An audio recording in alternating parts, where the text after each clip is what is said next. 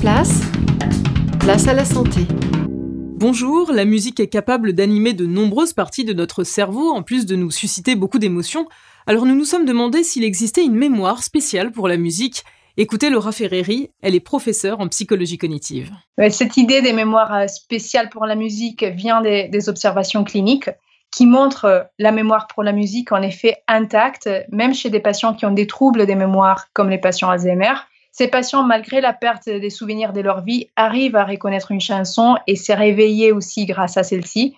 Et la musique, du coup, dans ces cas, pourrait stimuler des aires cérébrales qui ne sont pas encore particulièrement endommagées par la maladie, comme des aires perceptives, motrices ou émotionnelles, en permettant donc un rappel qui est en quelque sorte préservé. Toutes les chroniques sur la mémoire sont disponibles sur la chaîne YouTube de Place à la Santé vous pouvez aussi nous rejoindre sur notre page Facebook.